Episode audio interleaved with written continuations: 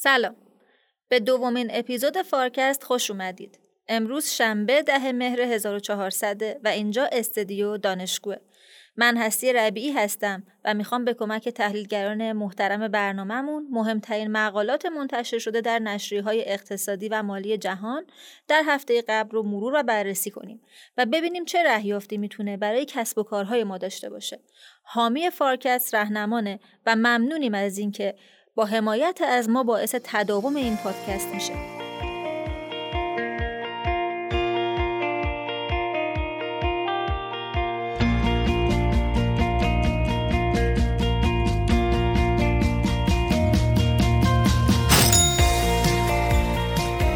در این هفته چهار مقاله رو براتون انتخاب کردیم. اول میریم سراغ موضوع آینده پول و از آقای دکتر فرهاد نیلی می‌پرسیم که برندگان و بازندگان پول در آینده چه کسانی هستند. و اینکه آیا بانک مرکزی در این نظم جدید ممکنه گل به خودی بزنه یا نه؟ پروفسور پراساد در اون کتاب در مورد آینده های ممکن برای پول در واقع صحبت می‌کنه و اکونومیست اینو دستمایه قرار داده که با اشاره به فیلم کیل بیل. پرونده ویژه اکونومیست در هفته گذشته به آینده غذا پرداخته. دکتر فرشاد فاطمی برامون توضیح میده که آیا فناوری می‌تونه غذای سالمتر و پایدارتری رو برامون برمقام بیاره. و اینکه چقدر ممکنه از مزه گوشت و لبنیاتی که توی آزمایشگاه تولید میشه خوشمون بیاد. که به یه تکه گوشتی سلول های بنیادی تزریق کنن که این به سرعت رشد کنه و عملا به جای اینکه گوشت را حاصل از ذبح حیوانات به دست مقاله این هفته حوزه فناوری از روزنامه فاینانشال تایمز و نقش دولت رو به عنوان بزرگترین مشتری شرکت های هوش مصنوعی برتر در چین توضیح میده. دکتر حسین نیلی درسایی که ما می‌تونیم از تجربه استفاده از هوش مصنوعی در خدمات شهری بگیریم برامون میگن. فناوری دنبال این هستش که ربات ها رو توسعه بده. این ربات ها دنبال این هستن که بیان شغل های آدم ها رو از چنگشون در بیارن؟ دکتر قدوسی در این هفته موضوع حباب مسکن و گرفتاری مستقلات در کشورهای در حال توسعه به ویژه چین رو برامون از یک زاویه کلانتر تشریح می‌کنن. می‌تونیم بفهمیم که آیا سقوط بخش مستقلات می‌تونه ماشه رکود بزرگترین اقتصاد جهان یعنی چین رو بچکونه؟ و اینکه آیا واقعا وام مسکن علاج درد گرانی مسکن توی دنیا بوده؟ معمولا دولت ها نگرانن که قیمتی یه چیزایی بره بالا. دولت چین یه اصطلاح جدید شروع کرده آقای دکتر نیلی این هفته چه مطلبی رو برای شنوندای فارکست انتخاب کردین؟ مطلبی که اکانومیست این شماره دو اکتبر منتشر کرده به عنوان کیل بیلز اسکناسا رو از بین ببرید با اشاره به کتابی است که 21 سپتامبر هفته گذشته تحت عنوان آینده پول منتشر شد. پروفسور پراساد در اون کتاب در مورد آینده های ممکن برای پول در واقع صحبت می‌کنه و اکانومیست اینو دستمایه قرار داده که با اشاره به فیلم کیل بیل در واقع بگه پولا رو از بین ببرید. میگه الان دستور کار ظاهرا اینه. پولای کاغذی رو دیگه از بین ببرید. میشه این تصویری که پروفسور پراساد توی این کتاب ترسیم کرده رو یه ذره برامون توضیح بدین؟ اجازه بدین قبل از این بگم که نویسنده کیه. ببینید نویسنده استاد تمام دانشگاه کرنل استاد اقتصاد دانشگاه کرنل اما سالها در صندوق بین‌المللی پول مسئولیت داشته. مسئولیت بخش مالی research department IMF رو داشته. بنابراین کسی نیست که در دانشگاه مالی درس داده. کسی که نزدیک 170 تا اقتصاد رو دیده نظامهای مالی اونها رو می‌شناسه. بنابراین یه فرد اصطلاحا آچار به دسته و در واقع یک فردی است که با practice نظامهای پولی آشناست. علاوه بر اون ایشون رئیس میز چین IMF بوده. بنابراین یکی از کشورهای نوآور و ریسک پذیر در حوزه تحول در نظام پولی رو از نزدیک می‌شناسه. حاصل اینها کتابی شده که هفته پیش آمده به بازار و اینو اکانومیست در واقع دستمایه تحلیل نظام پولی جهان قرار داده. خب تصویره چی شد؟ ببینید تصویر در واقع نشون میده که ما الان در ابتدای یه پارادایم شیفت بزرگ در نظام پولی جهان هستیم و میگه که ما چند تا موج الان باش مواجهیم. یه موجش آن چیزی که در واقع دیجیتایز شدن نظام پولی در جهان داریم می‌بینیم. موج دیگه این هست که به نظر می‌رسه ممکنه فناوری ما رو بینیاز از بانک های مرکزی بکنه و در واقع میگه که ما این موج ها خیلی بستگی داره که بازیگران اصلی چگونه به این موج ها پاسخ میدن. اگه می‌خواین بازیگران من الان معرفی کنم ببینم پراسات چی میگه در مورد بازیگران ببینید پراسات میگه ما سه تا بازیگر اصلی داریم. میگه یکی فینتک ها هستن در واقع نوآوران فناوری مالی که اینها بازیگران چالاکی هستند بازیگرانی هستند که بازار رو خوب می‌شناسن. کسانی هستند که میراث بانکداری اونها رو در واقع دستاشون رو نبسته ریسک پذیرن دانش خیلی خوبی دارن و اینها کسانی هستند که خودشون رو محدود نمی‌کنن به نظام بانکی. صدر تا زیل نظام مالی در واقع دستخوش تحولاتی است که اینها دارن انجام میدن. میگه اینا خیلی مهمن. و بازیگران اثرگذاری هستند. اما اینها نمی‌تونن آینده رو تکون بدن. در واقع زمین لرزه ای که داره میاد حاصل کار اینها نیست. اینها پیرو خواهند بود. دوم قولهای دیجیتال رو میگه مثل فیسبوک و مثل آمازون. میگه اینها توان این رو دارن که در نظام داخلی خودشون پولی رو معرفی کنند به نام توکن لازم نیست اسمش پول باشه به نام توکن. و عملا همه تراکنش های خودشون رو به سوق بدن به سمت استفاده از این توکن. این می‌توانه اون زمین لرزه رو به راه بیاندازه. من یه پرانتز باز بکنم. یه مفهومی داریم تو اقتصاد به نام اثر شبکه‌ای. اثر شبکه‌ای اینه که شما از یه در واقع یه کالا یه خدمت وقتی استفاده می‌کنی هرچی تعداد بیشتری از اون استفاده کنن جذابیت استفاده از اون میره بالاتر. مثل که مثلا شما از همراه اول استفاده کنی دوستای شما رو ایرانسل باشن. همراه اول جذابیتی برای شما نداره. پول یکی از مصادیق بارز اثر شبکه‌ای است. بنابراین میگه اگه توکن آمازون به عنوان مثال. یا لیبرای فیسبوک. انقدر گسترده بشه که افراد زیادی ازش استفاده کنن عملا دور زدن بانک مرکزی است. عملا دور زدن نظام بانکی است. و اشاره می‌کنه که اینها علاوه بر این می‌توانن پول بدون پشتوانه منتشر کنند لیبرا در واقع فیسبوک مجبور شد با بازنگری که صورت گرفت مجبور شد پول خودش رو به پشتوانه منتشر بکنه. اما از نظر فنی واقعا بینیاز از در واقع تودیع پشتوانه است. و میگه بازیگر سوم بانک های مرکزی هن. میگه بانک های مرکزی الان خیلی مهمه که بشناسند با چه آینده ای ممکنه روبرو بشن. میگه سه کار ممکنه بانک های مرکزی بکنن سه راهبرد ممکنه بانک های مرکزی در پیش بگیرن. راهکار اول اینه که سماجت کنند بر اقتدار قانونی خودشون. بیستند و مقاومت کنند تا اینکه زمین لرزه بیاد و در واقع ارکان اینها رو تکون بده. قضاوت نمی‌کنه اما تلویحا داره میگه این راهکار بانک های مرکزی رو با یه بحران مواجه خواهد کرد. راهکار دومی که زمین رو واگذار کنن به بخش خصوصی. در واقع تسلیم بشن و منفعلانه در مقابل موج فناوری دستها رو ببرن بالا. راهکار سوم میگه استقبال کنن از فناوری و بتوانن فناوری رو به کار بگیرن. اقتدار خودشون رو نه به پشتوانه ابزار سنتی بتوانن به پشتوانه ابزارهای جدید هم به کار بگیرن و زمین بازی یا تریتوری و حریم خودشون رو باز تعریف بکنن. این سراهکار رو اشاره می‌کنه خب تحلیل خودتون چیه؟ اگه بانک های مرکزی نپذیرن توی مارکت ممکنه جایگزین بشن چه اتفاق ممکنه براشون بیفته؟ ببینید اولا توجه کنیم ما داریم به چه موضوعی صحبت می‌کنیم. ابعاد موضوع شاید من بخوایم تشبیه کنم مثل کوه یخی است که 10 درصدش بیرون آبه. 90 درصد کوه یخ کوه یخ در واقع زیر اقیانوس. ابعاد مسئله خیلی بزرگه بزرگتر از این چیزی است که ما فکر می‌کنیم. اولا ما ممکنه بگیم برای مخاطبای خودمون تو فارکست این موضوع جذابیت آکادمیک داره. واقعا داره. کل نظام پولی کل سیاست پولی جایگاه بانک مرکزی باز تعریف میشه. حتی فراتر از این به شما بگم. کسانی که روی حوزه علوم سیاسی کار می‌کنن اقتدار دولت مدرن به اتکای در واقع تکون دادن سنتی ترین نهاد دولت مدرن الان در معرض در واقع چالش هست اما من فرض می‌کنم که لزوما مخاطبای ما علاقه آکادمیک ندارن. اگه داشتن این موضوع خیلی جذاب هست. دوم کسانی که دغدغه سیاست گذاری دارن. برای اونها همین موضوع خیلی جالبه. به چه علت؟ دلیلش اینه که ببینید مهمترین نوترین بنیادی ترین ابزار بانک مرکزی برای کنترل اقتصادی که نرخ بهره است. نرخ بهره هزینه فرصت نگهداری پول توسط بانک تجاری است. اگه بانک تجاری و بانک مرکزی تنها بازیگران عرصه پول نباشن نرخ بهره عملا کارکرد خودش از دست میده. بنابراین بانک مرکزی پشت فرمانی نشسته که اون وصل به چرخهای اتومبیل نیست. چرخهای اتومبیل داره توسط یه جای دیگه داره کنترل میشه. بنابراین دیر یا زود ممکنه راجع به دو دهه آینده دهه آینده داریم صحبت می‌کنیم. زمان رو کسی قضاوت نمی‌کنه. اما نکته اینه که این مهمترین ابزار در واقع از حیز انتفاع میفته اینجاست که داریم میگیم بانک مرکزی از بازار از صحنه عملا خارج میشه.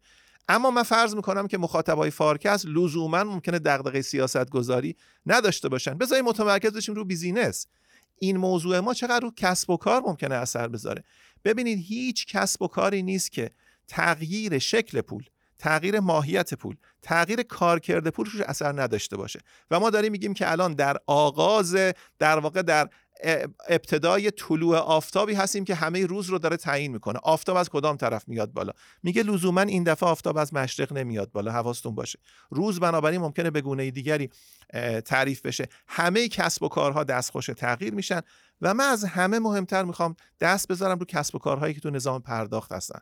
بانک ها فینتک ها بیمه ها تمام دستندرکاران بازارهای مالی نه در من راجع به کانادا و سوئد و نروژ صحبت نمی کنم در مورد سنگاپور و کانادا صحبت نمی کنم حتی در مورد چین صحبت نمی کنم در مورد ایرانی که الان سهم پول در نقدینگیش به نزدیک دو دو دهم درصد رسیده. بنابراین عملا سهم پول فیزیکی کم شده اما در واقع اون پارادایم شیفت اتفاق نیفتاده. بهترین وضعیت اینه که همه بازیگران بدانن چی در انتظارشانه و این موضوع رو بررسی کنن. به نظرم اکانومیست موضوع بسیار جذابی رو بهش پرداخته و ما می‌تونیم بعدا هم راجع به این موضوع صحبت کنیم. ابعاد اثرگذاریش رو کسب و کارها بسیار مهم خواهد خب اگه الان دو درصد از پول ما فیزیکیه پس عملا 98 درصد از پول ما دیجیتال شده. پس راجع به چی اصلا داریم صحبت می‌کنیم؟ آره نکته خیلی مهمی گفتید. ببینید پول بانک مرکزی در دو لایه میاد کار می‌کنه تو هر اقتصادی. لایه اول لایه خورده فروشی است و لایه دوم عمده فروشی است. لایه خورده فروشی جایی است که من چیزی رو میرم می‌خرم مثلا میرم یه بطری آب می‌خرم پول میدم. اونجا حق دارم که از پول بانک مرکزی استفاده کنم یعنی اسکناس درارم بدم یا از پول بانک تجاری استفاده کنم کارتمو بکشم پرداخت بکنم. معامله تصفیه میشه ظاهر راند دیگری از معامله شروع میشه. اگه پول بانک مرکزی باشه همونجا تمام شده. اما اگه از پول یه بانک تجاری استفاده کنم باید بره تو اتاق پایا پای یا در واقع در تراکنش بین بانک ها این پولا باید تصفیه بشه. اگر بانک من و بانک فروشنده در واقع بطری آب به من. متفاوت باشه. این باید بره از پولی که اونا نزد بانک مرکزی دارن تصفیه بشه. بنابراین الان که ما داریم میگیم 98 درصد پول ما دیجیتاله عملا پول الکترونیکه. بله. اما این پول الکترونیک داره در لایه عمده فروشی داره عمدتا استفاده میشه. در لایه خورده فروشی ما هنوز این پول رو داریم و پول فیزیکی وجود داره. سهمش بله کمتر از 3 درصده. اما یکی از ارکان مهم بانک مرکزی ما که هیئت نظارت بر اندوخته اسکناس باشه عملا صرف این کار داره میشه. بخشی از تجهیزات امنیتی داره صرف چنین کاری میشه. چاپخونه بانک مرکزی داره صرف چنین چیزی میشه. و این فقط در ایران نیست در همه کشورها پول پرچم اون کشوره. شما وقتی وارد ساختمون صندوق بین‌المللی پول میشید به جای پرچم کشورها اسکناس اون کشورها هست که در واقع نمایندگی می‌کنه کشورها رو. این در حال محو شدنه. کیل بیلز یعنی در واقع پولها رو بکش پولها رو از بین ببر. بنابراین داره اشاره می‌کنه که این از بین رفتنی جلد کتاب آقای پراسات خیلی جالبه. عکس روی جلدش سکه است که داره آب میشه و میگه این دیر زود آب خواهد شد. این نکته خیلی مهمی است این دو درصده داره نمایندگی می‌کنه نقش منحصر به فرد و بیبدیل بانک مرکزی رو در تمام تراکنش ها و در تصویه تمام تراکنش ها این نکته صرف نظر از اهمیت کمیش به لحاظ ماهوی بسیار مهمه. خیلی ممنونم آقای خواهش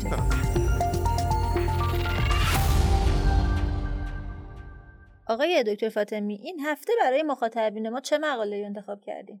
این هفته رفتیم سراغ پرونده ویژه اکانومیست.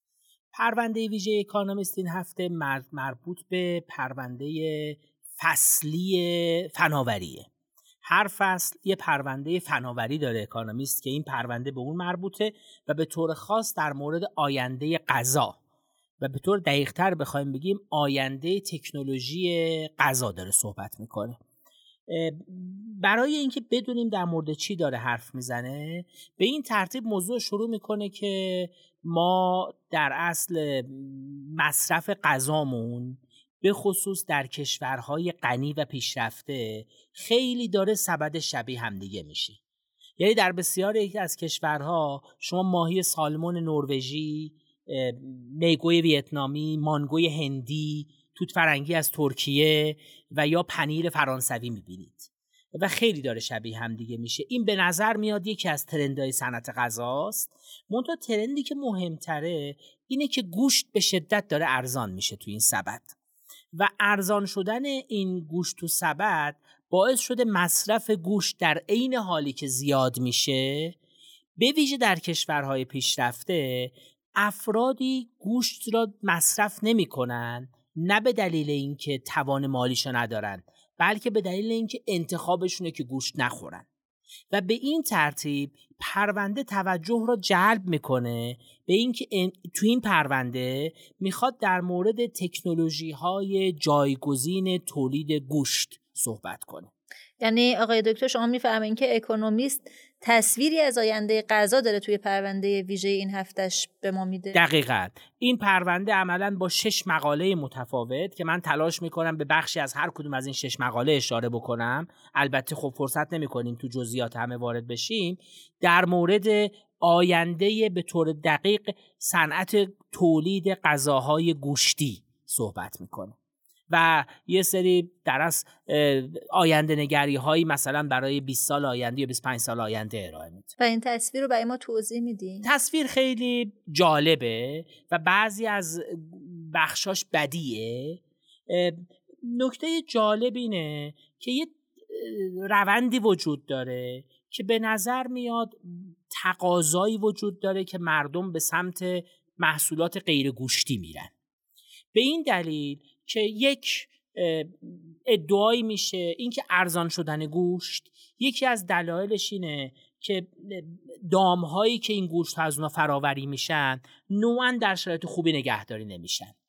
نوعا اینها را از مادرانشون جدا می‌کنیم یا به کمک آنتیبیوتیک ها و داروهای فراوانی که میدیم اینا سریع به محصول می‌رسن.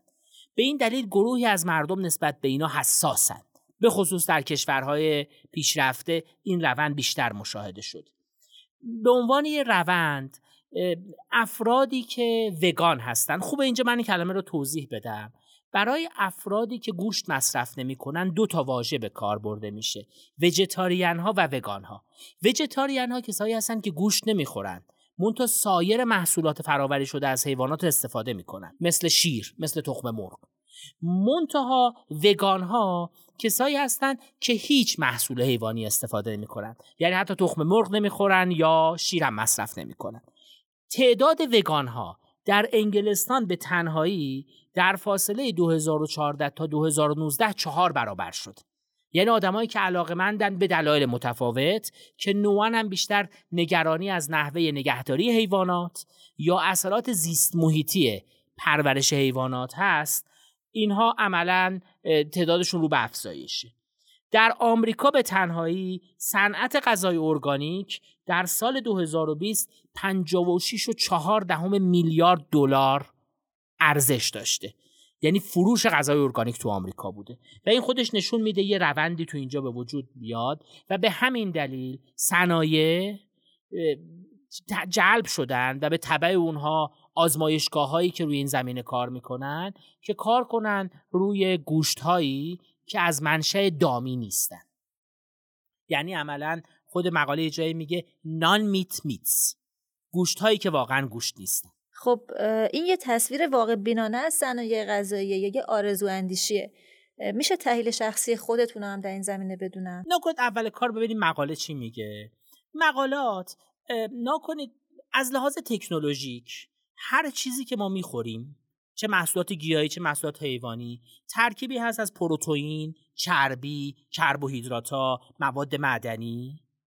و عملا چیزی که مثلا گوشت می‌سازه گوشت به خاطر اینکه ماهیچه داره بیشتر پروتئین و یه لایه چربی اطرافش. پس از لحاظ تکنولوژیک افرادی که می‌خوان این کارو بکنن پروتئینی از بعضی از محصولات غذایی میارن. سعی می‌کنن غلظت پروتئین تو محصول ببرن بالا و از اون طرف چربی بهش اضافه کنن. این فرایندی که مقاله ادعا می‌کنه مثلا بودایی های آسیایی بیش از 1500 ساله که تلاش می‌کنن با استفاده از آرد و یه مواد دیگه چیزهایی برای خودشون درست کنن که طعم گوشت میده. یعنی عملا این تکنولوژی تکنولوژی خیلی بدی نیست. سالهای سال آدمای تلاش می‌کردن که چیزهایی درست کنن که طعم گوشت بده هرچند گوشت نیست. این بخش تکنولوژیکش که البته خب امروزه توی در از آزمایشگاه هایی دارن تلاش می‌کنن علاوه بر اینکه اون ترکیب مناسب از پروتئین و چربی و کربوهیدرات رو کنار هم دیگه بچینن طعمش را هم و بافتش را هم شبیه گوشت بکنن بیشتر. یعنی این تلاشی که داره میشه و اتفاقای افتاده. از لحاظ عملی بودن به هر حال الان یه شرکتی به اسم شرکت بیاند میت که اگه بخوایم ترجمهش کنیم میشه بالاتر از گوشت. شرکتیه که در سال 2020 406 میلیون دلار درآمد از این محل کسب کرده. شرکتش به بازار بورس رفته و الان تقریبا 7 میلیارد دلار ارزش سهامشه. و این تنها شرکت نیست. شرکت هایی هستن که رو گوشت قرمز کار می‌کنن اونایی هستن که رو گوشت سفید کار می‌کنن روی گوشت ماهی کار می‌کنن و مثال متفاوتش را توی مقاله میشه دید و عملا به نظر میاد که بازار هم داره استقبال می‌کنه و گروهی هستن که به این موارد علاقه مندن به همین خاطر اتفاق میفته یه برآوردی داره مقاله که میگه تا سال 2040 تنها چهل درصد گوشت مصرفی. گوشت به معنی گوشت سنتیه که ما الان میگیم گوشت. و 60 درصد دیگه گوشت تقریبا با نسبت مساوی از گوشت های تولید شده از محصولات غذایی و گوشت های کشت شده میاد. که اگه بخوایم بگیم گوشت های کشت شده میاد چیه؟ کاریه که شبیه تزریق سلول های بنیادی برای ترمیم اعضای بدن داره انجام میشه. که به یه تکه گوشتی سلول های بنیادی تزریق کنن که این به سرعت رشد کنه و عملا به جای اینکه گوشت را حاصل از ذبح حیوانات به دست بیارن گوشت را حاصل از کشت آزمایشگاهی حاصل کنن. یعنی به نظر میاد که همه طرف این داستان اتفاق میفته فرمود تحلیل شخصی واقعیتش اینه که ما باید یه تمایزی قائل بشیم بین کشورهای پیشرفته و کشورهایی که با سطح درآمد پایین تر هستن و تو کشورهای با سطح درآمد پایین تر به نظر میاد همچنان مسئله مسئله انتخاب شخصی افراد بین اینکه گوشت می‌خوان بخورن یا نیست گوشت می‌خوان بخورن یا نمی‌خوان بخورن نیست بلکه در مورد اینکه پولشون به مصرف گوشت می‌رسه یا نه. پس به خاطر اینجا به نظر میاد یه تفکیک لازمه. مسئله دومم اینه که خود مقالات هم در چندین جا اشاره می‌کنن که محصول به دست اومده هرچند خیلی شبیه گوشته. مونتا نهایتا طعم گوشت را نمیده. و نکته که اینجا هست اینه که هرچند که این صنعت ممکنه خیلی ها را مشتاق کرده باشه یا خیلی رو به فکر انداخته باشه که این چقدر فراگیر میشه مونتا نهایتا توی بازار اون مصرف کننده نهایی که حرف آخر رو می‌زنه. وای مصرف کننده نهایی این محصول را به عنوان جایگزین بخشی از سبد مصرفیش که گوشت بوده قبول می‌کنه یا نه. یه نکته هم اضافه کنم. کلا ما ملت ایران به اندازه ای که سایر ملت ها حتی اونایی که تو سطح درآمدی ما هستن گوشت می‌خورن گوشت مصرف نمی‌کنیم. ما مصرف کربوهیدرات تو سبدمون بزرگتره. مثلا مصرف گوشت توی آرژانتین تو شبیه مصرف گوشت تو آمریکا بالاتر از 100 کیلوگرم برای هر نفر در ساله در حالی که این عدد برای ایران بین 20 تا 40 کیلوه. بخشی از این البته برمیگرده. به سطح درآمد و با افزایش سطح درآمد ما انتظار داریم گوشت به عنوان یک کالایی که به نسبت بقیه مواد غذایی گرونتره تو سبد خانوار ایرانی بیشتر بشه منتها بخشش هم برمیگرده به نوع در است غذایی که ما ایرانیا بهش عادت داریم و گوشت همیشه برای ما یه مکملیه در کنار یه کربوهیدرات اصلی که حالا یا نانه یا سیب زمینیه یا برنجه. در حالی که تو خیلی از کشورها گوشت ماده اصلیه توی بشقابیه که فرد مصرف می‌کنه و بقیه کنار اون قرار می‌گیرن. به همین خاطر به این نکته هم باید در مورد وقتی که تحلیل رو می‌خوایم به ایران تسری بدیم توجه بکنیم که به هر حال ما عادتهای غذایی متفاوتی نسبت به بقیه جهان ممکن داشته باشیم. خیلی جالبه. آقای دکتر الان برای من یه سوالی پیش اومد. اینکه دونستن یه همچین تصویری داشتن یه همچین تصویری از آینده صنایع غذایی در جهان چرا مهمه؟ آیا فرصت ها و تهدیدهایی برای business های موجود ایجاد می‌کنه؟ چه اتفاقی ممکنه بیفته؟ نه ببینید به نظر من مهمه. به واسطه اینکه صنعت غذا هنوز یکی از مهمترین صنایعی هست که توی دنیا پیشرانه. یعنی به هر حال بعضی اوقات توی خودمانی خودمون میگیم. اگه می‌خوای کسب و کار را بندازی که این کسب و کار از بین نره در تلاطم های اقتصادی روزگار کسب و کار داشته باشه که به غذایی به خوراک مردم مرتبطه. به همین ترتیب صنعتی هم که اون خوراک رو فراهم می‌کنه به هر حال صنعتی که باید ادامه بده. و اینکه مردم چی میپسندن؟ و چطور میشه این خوراک رو تولید کرد؟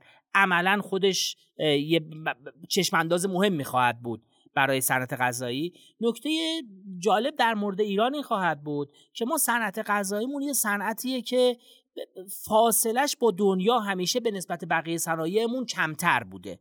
یعنی ما تو صنعت غذامون بعضا صادر کننده بودیم یا محصولات غذایی که درست می‌کردیم هم به واسطه سلیقمون هم به واسطه نوع کشورهایی که همسایمون بودن یه صنعت غذایی پیشرویی بوده. به همین خاطر حتما تو صنعت غذا دنیا چه اتفاقی میفته تو صنعت غذای ما در از تاثیر می‌ذاره.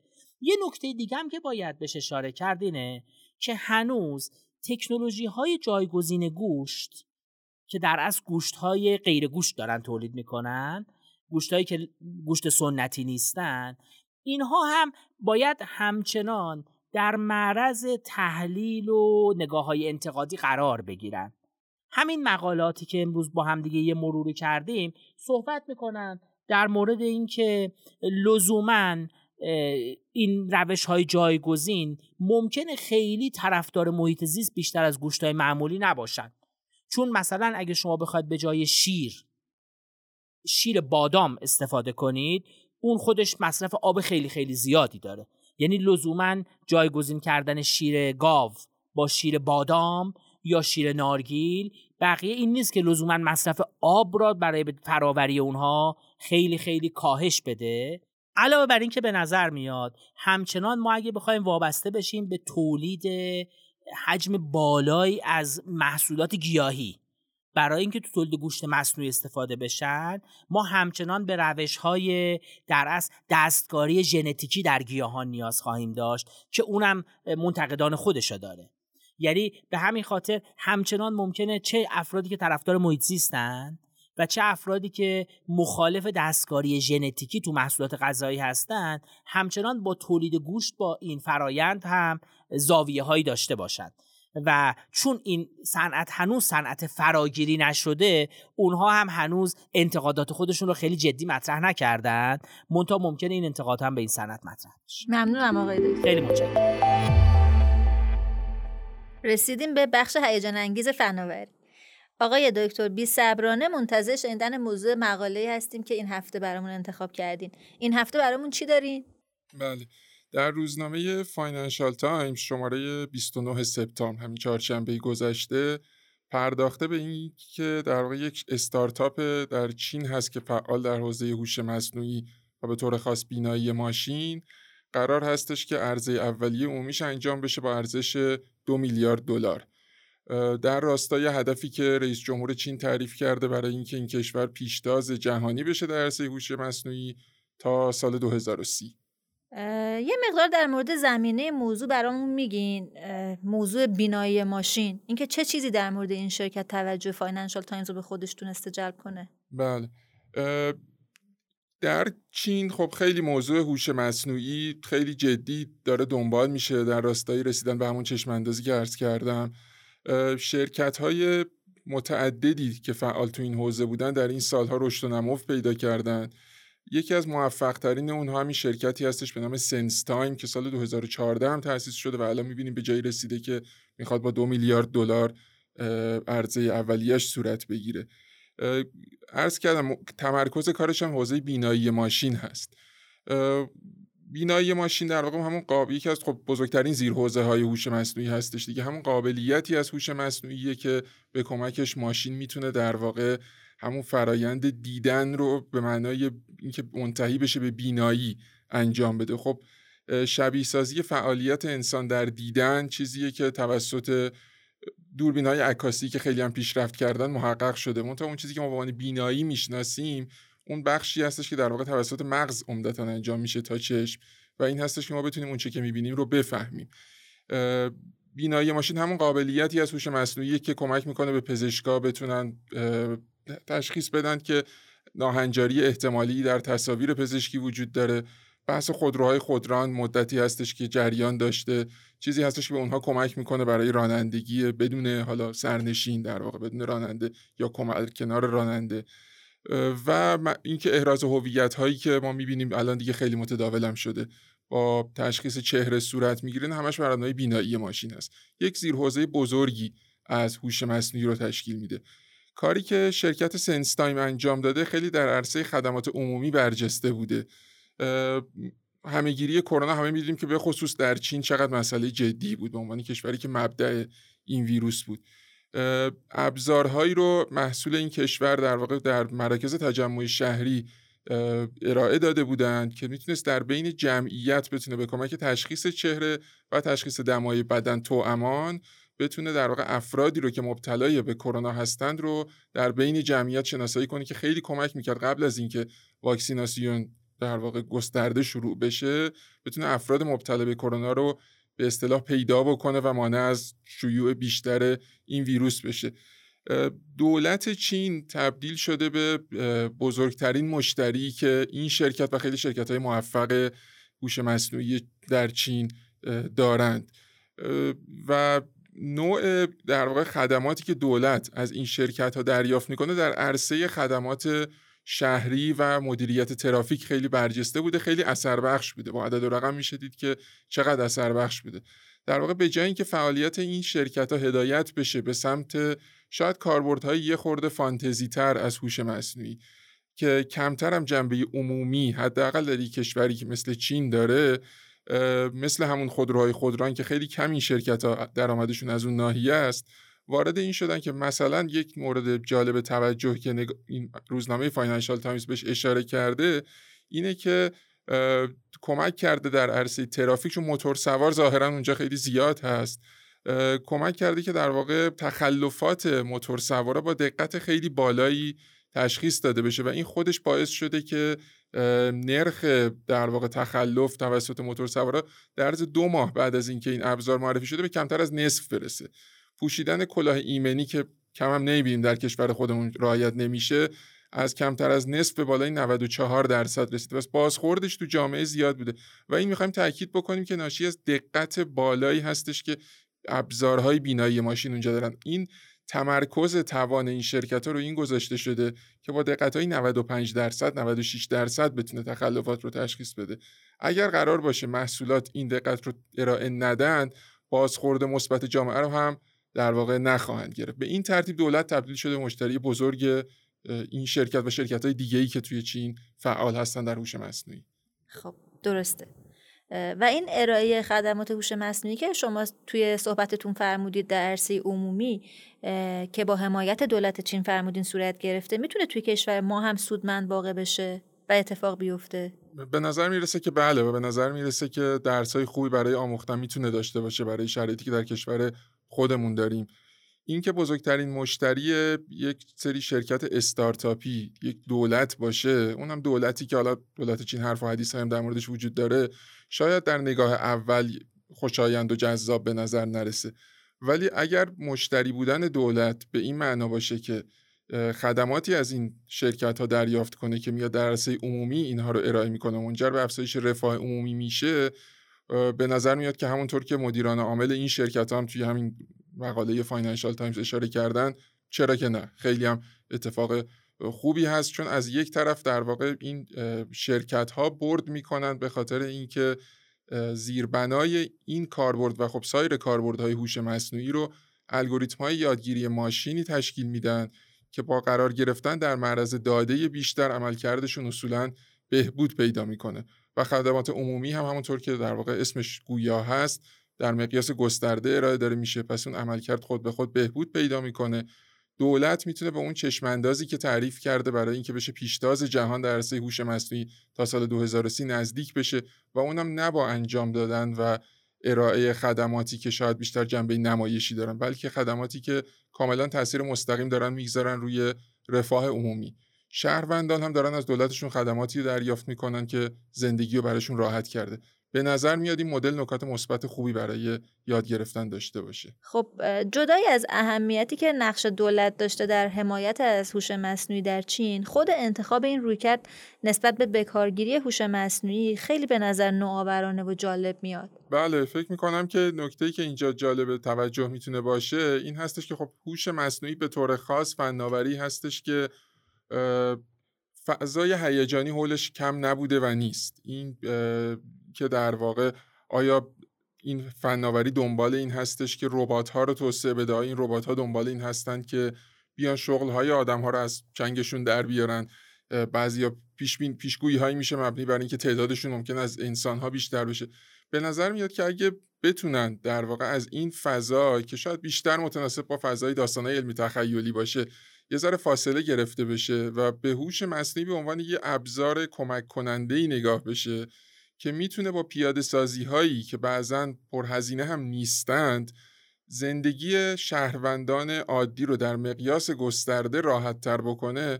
هم میشه مزایاش رو خیلی بهتر دید هم میشه از این مزایا بهتر و موثرتر استفاده کرد من فکر می‌کنم که نمونه هایی از به کارگیری هوش مصنوعی توسط همین شرکت سنستایم که با حمایت دولت صورت گرفته همین چیزها رو نشون میده همین نگاه رو نشون میده که که خیلی می‌تونه برای ما هم آموزندگی داشته باشه و چیزی نیست که فکر کنیم در کشور خودمون قابلیت پیاده سازیش وجود نداشته باشه. خب پس به نظر می‌رسه آقای دکتر این نقش تخیلی که آدما دارن متصور میشن برای هوش مصنوعی داره یواش یواش به سمت اصلاح شدن میره توی رسانه ها و داره به این سمت میره که هوش مصنوعی به عنوان دستیار می‌تونه کنار زندگی آدما قرار بگیره و بهشون کمک کنه و قرار نیست نقش کسی رو ایفا کنه. درسته؟ بله همینطوره. خیلی ممنونم آقای دکتر. ممنون از شما. سلام آقای دکتر. این هفته چه موضوعی برای شنوندگان فارکست انتخاب کردید؟ خب سلام به شما و دوستان عزیز که شنونده پادکست هستید. مطلبی که من این هفته می‌خوام پوشش بدم دو تا مقاله است که توی شماره آخر مجله اکونومیست شماره دوم اکتبر 2021 همین مال امروز که پادکست میاد بیرون باید باشه. در صفحات 59 تو قسمت مربوط به finance و 62 مجله چاپ شده و در مورد هر دوشون در مورد بحث مستقلات و مسکن هست. اولی در مورد چین دومی در مورد کشورهای توسعه یافته. یه جوری هم تا حد خوبی مربوط به پادکستی که هفته قبل صحبت کردم در مورد شرکت اورگراند چین یه جور ادامه اونه. خب ببین ماجرا چیه؟ هفته قبل اگه یادتون باشه گفتیم این شرکت عظیمیه که الان دچار بحران مالی شده. مقاله این هفته میاد یه بیشتر باز می‌کنه که این گرفتاری بازار مسکن چین در واقع چیه و از کجا اومده و با یه نکته جالبی شروع می‌کنه. میگه که معمولا دولت ها نگرانن که قیمتی یه چیزایی بره بالا. دولت چین یه اصطلاح جدید شروع کرده به اسم کاهش قیمت موزر یا شیطانی یا هر چیزی. یعنی از کاهش قیمت نگرانه کجا؟ تو بخش مسکن و مستقلات. خب؟ و میگه میگه دولت های محلی به یه سری شرکت های ساختمانی هشدار دادن که حق ندارید که قیمت ها رو از یه حدی بیشتر پایین بیارید. خب ممکن براتون سوال بشه ماجرا چیه که؟ چرا می‌خوام بیارم پایین و چرا این دولت ها جلوش رو می‌گیرن؟ این مقاله در واقع سعی می‌کنه که یه جوری این ماجرا رو باز بکنه. حرفش چیه؟ حرفش اینه که ببین بخش مسکن چین خیلی بخش بزرگی شده. بخشی شده که مسکونی رو در نظر بگیریم با حواشیش با پروژه های ساختمانی و بخش تجاری و اینها. نزدیک سی درصد GDP چین داره از بخش مستقلات و مسکن میاد. و یه لوکوموتیو خیلی مهمی بوده که تو سالهای اخیر رشد اقتصادی رو برای چین در واقع پشتیبانی کرده و جلو برده. ولی داره می‌رسه به یه بحرانی. حالا من می‌خوام یه ذره ماهیت این بحران رو باز بکنم و یک جاهایش هم اتفاقا به ایران مربوطه که خواهید دید. یه شباهت هم بین چین و ایران خواهید دید. موضوع جالب شد. شباهت بخش مستقلات ایران با چین. خب چه شباهتی بینشون وجود داره؟ بله ببین اون شباهت اینه که نحوه تأمین مالی دولت های محلی بگیم شهرداری ها مکانیزمی که تو چین به کار رفته بیشباهت به مکانیزم تراکم تو ایران نیستش. حالا می‌خوام یه ذره باز بکنم و این رو نشون بدم. بذار یه قدم برگردیم عقبتر. خب یه چین یه کشوری بوده با یه تغییرات کوچیک دموگرافیک جمعیت شناختی ولی با تغییرات خیلی عظیم به لحاظ محل سکونت. شما یه مقدار زیادی مهاجرت روستایی به شهری داشتید. درسته؟ بنابراین خیلی تقاضا برای مسکن شهری بالا رفته توی چین. و به لحاظ ثروت هم که خب با سرعت زیادی افراد دارن ثروتمند میشن بنابراین تقاضا برای مسکن با کیفیت بالا بیشتر داشته می‌شده. و سومیش این که چون تعداد بچه ها محدوده و این ثروت هم بیشتر میشه انگیزه برای پس‌اندازی و saving خیلی توی چین بالاست. اینا رو من یه پیشینه می‌خوام بدم خارج از مقاله برای اینکه ببینیم با چه جور اقتصادی طرف هستیم. برای یه اقتصادی دارید که آدما مقدار زیادی پول دارن و این پول رو می‌خوان در واقع یه جوری برای آینده سرمایه گذاری بکنن.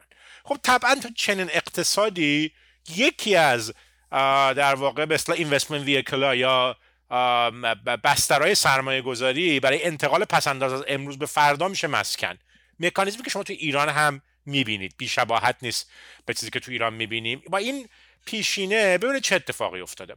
روایتی که مقاله میده اینه که بعد از اصلاحاتی که اواسط دهه 90 رو انجام میدن توی سیستم تامین مالی دولت دولت های محلی درآمدهای مالیاتشون کم میشه. یک امکان انتشار قرض هم نداشتن. در این حال مسئول بودن که برای اون رشد اقتصادی شتابانی که چین داشته پیش می‌گرفته زیر ساخت درست کنن راه بکشن جاده پل بسازن و بقیه زیر ساخت خب این باید پولش از اینجای تامین می‌شده دیگه. این پول از کجا تامین شده؟ از محل فروش زمین. یعنی دولت چین یکی از بزرگترین واقع فروشنده های زمین تو دنیا خودش. یه نموداری رو مقاله میده. خیلی جالبه. به لحاظ درآمدهای دولت امسال یه چیزی نزدیک 8 درصد جی دی پی چین درآمد دولت بوده از محل فروش زمین. چیکار می‌کنن؟ زمین های روستایی رو که اطراف این شهرهای مختلف هست اینا تبدیل می‌کنن به زمین قابل سکونت زونینگش عوض می‌کنن و میفروشن اینا رو به این واقع سازندگان بزرگ. گفتم شباهت داره به مکانیزم تراکم تو ایران. تا تو ایران تو تراکم. شما در واقع فضا رو میفروشید هوا رو میفروشید عمودی اینجا افقی بوده چیزی که میفروختن عمدتا.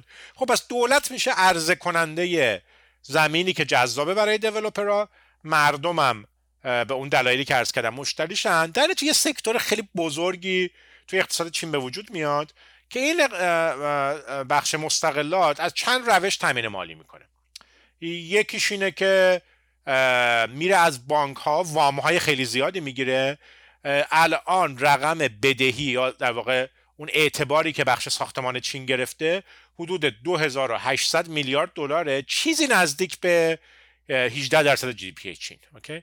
بذارین توی context ایران اگه 18 درصد GDP ایران رو بذاریم امسال GDP ایران حدود 5000 هزار میلیارد همت بود. یه چیزی حدود هزار هزار میلیارد یعنی میلیون میلیارد تومن میشه فکر کنید تو ایران میزان وام ها برای اینکه یه حسی بهتون بدم دیگه فکر کنم بزرگترین پروژه ساختمانی تو ایران شاید ایران مال باشه. تصور بده که صحبت شاید هفتاد هزار میلیارد تومن اگه اعداد من درست باشه برای در واقع هزینه هاشه شما فکر کنید که یه چیز حدود 15 تا ایران مال در اقتصاد ایران در واقع بدهی سازندگان مسکن به بخش بانکی باشه. پس یه بدهی خیلی بزرگی اینها به بخش بانکی ایجاد کردن که البته بهرهای خیلی خوبی دارن برای اینکه یه جور وام بدون ریسک برای بخش مالی حساب شده یه مکانیزم دیگه هم داشتن که خب ما سازندگانمون در ایران ندارن. اونم این اوراق قرضه که برای سرمایه‌گذار داخلی و خارجی. هم داخلی دارن هم خارجی منتشر کردن که خب ما نداریم. متاسفانه شرکت های ساختمانیمون دسترسی ندارن به این نوع بازار بدهی و خیلی فعال نبودن تو این زمینه و امیدوارم بشن. که دیدید تو بحث اورگراند هم دیدید 80 میلیارد دلار اینها سر رسیده بدهی هاشون بود برای این. پس این سه مکانیزمی بود که اینا تامین مالی کرده بودن که خب نقطه در واقع یه نکته اصلیش که الان باعث نگرانی شده این پیش خریداییه که مردم انجام داده بودن.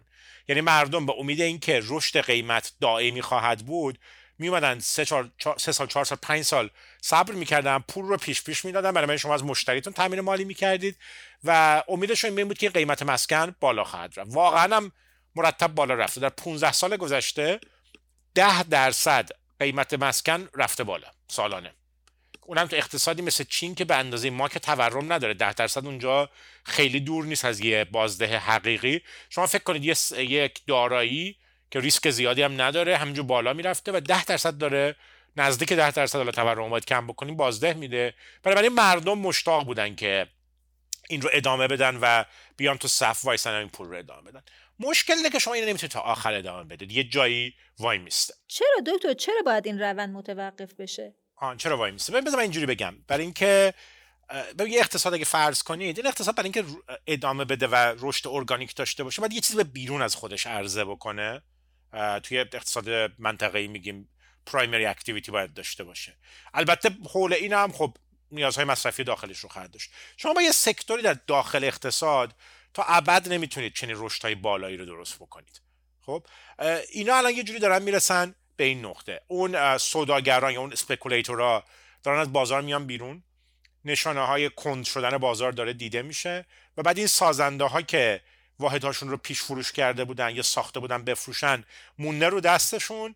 بنابراین اینها در واقع ممکنه بخوام با تخفیف بفروشن و اینا که با تخفیف شروع کنن قیمت برگرده همونجوری که این نگاه گذشته نگر سرمایه گذاره شاید کمک کرده که همینجور قیمت ها بره بالا. حالا همون می‌تونه بازخوردش در جهت معکوس عمل بکنه. یعنی یه حلقه بازخورد مثبت دارید ولی این دفعه رو به پایین و این اون وقت ممکنه باعث بشه که اون حباب در واقع مسکن که وجود داشته اگه بگیم حباب حالا بگیم تعبیری که برخی تحلیلگر علاقه مند هستن اون حباب اگر بشکنه و قیمت بیاد پایین خب اون سهمی که بازار مسکن از جی دی پی چین داشته متوقف میشه. خب حالا سوال پیش میاد. سوالم اینه که چرا دولت سعی نکرد مداخله کنه و قضیه رو مدیریت کنه؟ ها سوال جالبیه. یعنی خب دولت چین چرا گذاشته این اتفاق بیفته؟ بذار من به من ماجرا رو اینجوری می‌فهمم. این یه تعادل بدی بوده. حالا اگه بگیم بدی یا ناکارایی بین مجموعه این بازیگرایی که توصیف کردیم. یعنی از یه طرف دولت چین سهمش چی بوده؟ از این بوده که یه بخشی داره که داره اقتصاد رو حل میده به جلو. و رشد اقتصادی رو تعمین می‌کنه. این از نگاه دولت چین. از نگاه دولت های محلی داره پول براشون تعمین می‌کنه برای پروژه های سرمایه گذاریشون از دید مردم هم داره فرصت سرمایه گذاری فراهم می‌کنه. یه زیادی رو پولدار کرده همین رشد قیمت مسکن توی چین. بنابراین یه جورایی همه خوشحال بودن و فکر کنم هیچ کسی انگیزه نداشته که این بازی رو ترک بکنه. تا وقتی که بازی به طور طبیعی برسه به یه جایی که اولین نفر متوجه بشه که آقا نمیشه این رو تا ابد اینجوری ادامه داد. و به نظر می‌رسه که علامت هایی که مقاله های اینجوری میدن اینه که انگار این زمان برای بخش مستقلات چین داره فرا می‌رسه. بنابراین ممکنه که شروع کنن که آروم کردن. کاری که دارن می‌کنن اینه که دولت داره سعی می‌کنه سیاست پولی رو یه شل بکنه نقدینگی تزریق بکنه که اگر این در واقع سقوط قیمت مسکن اتفاق افتاد فشار زیادی نیاد به بانک هایی که وام دادن و بعدش هم یه حمایت بکنه از وام های رهنی که تقاضا بتونه ادامه پیدا بکنه. این که یکی از جهت هایی که می‌خوام بردارن.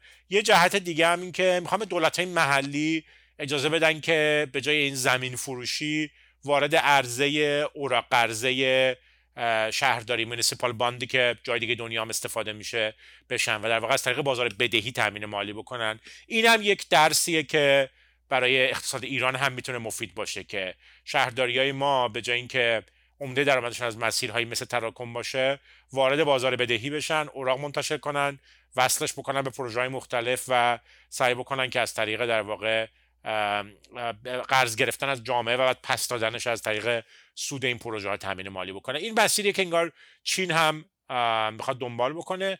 ولی برای پیام اصلیش اینه که خلاصه این رشد بخش مسکن انگار داره به پایانش می‌رسه توی چین و از وام هایی که داده شده و الان دیگه داده کم شده نشانه هاش داره دیده میشه و بقیه عواملی که گفتم خدمت فکر می‌کنم بحث بازار مستقلات در چین رو فرمودید.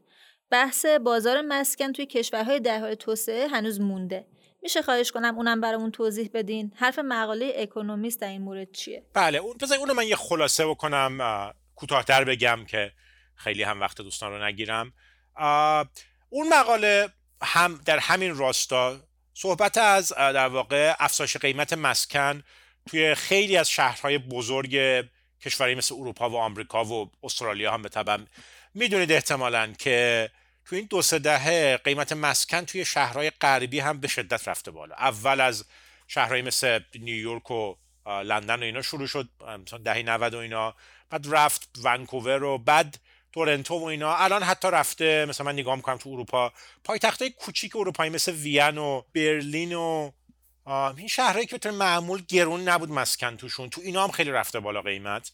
حالا دلایلش متعدده. یکیش مهاجرتیه که به این شهرها شده.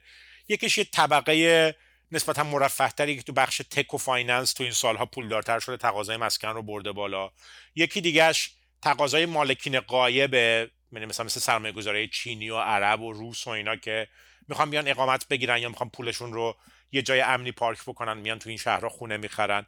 خلاص یه مجموعه اینجوری فشار زیادی آورده روی تقاضای مسکن منتها یه نکته که می‌خوام برجسته بکنم اینه که چین با این کشور یه فرق اساسی داره. توی چین بخش عرضه مسکن همونجور که توضیح دادم خیلی هم فعاله. مرتب دارن اینا زمین رو برمیگردونن به زمین روستایی تبدیل می‌کنن به زمین شهری و می‌سازن و الان یه جور مازاد واحد مسکونی دارن.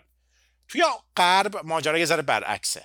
عرضه خیلی کشش پذیریش کمه. به اصطلاح الاستیک نیست. دلایلش هم متعدده. اولا توی یه سری شهرها اینا هر چی زمین بوده ساختن شهرهایی که محصورن با آب و اینها. یکی دیگه اینه که خب مقررات تراکم و زونینگ و اینا خیلی سفت و سخته. اجازه ساخت و ساز جدید خیلی به سختی میدن. مقررات محیط زیستی و اینا رو خیلی خیلی جدی اجرا می‌کنن. جایی که آب کم داره یا باید فضای سبز تبدیل به زمین بشه اجازه نمیدن و اینا. خلاصه بخش عرضه تو کشور غربی خیلی صلبه تقاضاست که داره بیشتر تکون میده و قیمت ها رو همینجور می‌بره بالا. خب از این تفاوت رو تو ذهنمون داشته باشیم. مقاله ای که در مورد کشورهای توسعه یافته است اشارش اینه که الان یه بحثی است که آقا این نرخ پایین بهره و این در واقع سیاست های انبساطی شاید اینا اومدن باعث گرونی مسکن شده. من اینکه شما در واقع تقاضا برای خرید مسکن رو خیلی بردید بالا و الان می‌خوان یه جوری با اعمال کنترل های سختگیرانه تر روی وام ها وام های سمت خرید قیمت ها رو کنترل بکنن تو مسکن. هشدار مقاله اینه که این ممکنه که اشتباه سیاستی باشه و های ناخواسته داشته باشه.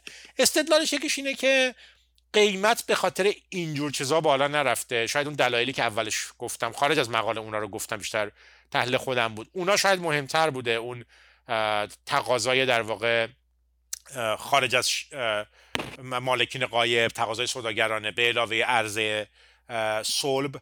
و الان مقاله اشارهش اینه که میگه شما بیایید اگه بیاید سختگیری بکنید در وام های مسکن اتفاقا وضع کیو بدتر می‌کنید؟ اونایی که از همین بیشتر آسیب پذیرن تو بخش مسکن. اینجا هم شاید یه ربطی به ایران هم بتونیم داشته باشیم. تو ایران هم من بعض وقتا می‌بینم که میگن که مثلا وام های مسکن عامل گرونی بوده بعض وقت این صحبت مطرح میشه. حرفش اینه که ببین شما اگه وام مسکن رو سخت کنی کیو از بازار مسکن میندازی بیرون؟ اونی که از همه ضعیف تره اونی که دارایی زیاد نداره. خونه رو می‌خواد تو قسمت با کیفیت نسبتا پایین تره شهر بخره رتبه اعتباریش بالا نیست و اینا. و میگه خلاصه اینجوری شما خیلی قیمت ممکنه پایین نیارید ولی یه سری خریدارایی که از همه بیشتر نیاز دارن به این حمایت رو از این بازار بندازید بیرون. و یه جور گارد می‌گیره مقاله در مقابل در واقع محدود کردن سیاست اعتباری در بخش مسکن و میگه که اینا احتمالا راه حلش نیست. این خلاصه ای بود که می‌خواستم بگم که جنس مسئله با اینکه اونجا هم با رشد شدید قیمت مواجهن جنسش عمدتا از جنس محدودیت ارزه است اونجا و نه در واقع زیاد بودن اعتبارات باعث این رشد قیمت شده باشه. امیدوارم این contrast تا یه اندازه روشن بکنه. ممنونم آقای دکتر. از اینکه این هفته هم ما رو شنیدید ممنونم. حمایت های شما برای ما خیلی دلگرم کننده است. ما رو می‌تونید تو کانال های Castbox، Google Podcast، شنوتو، آپارات و اینستاگرام دنبال کنید. هفته آینده منتظر اپیزود بعدی فارکست باشیم. من هستی ربیعی هستم و هفته خوبی رو برای شما عزیزان آرزو می‌کنم. خداحافظ.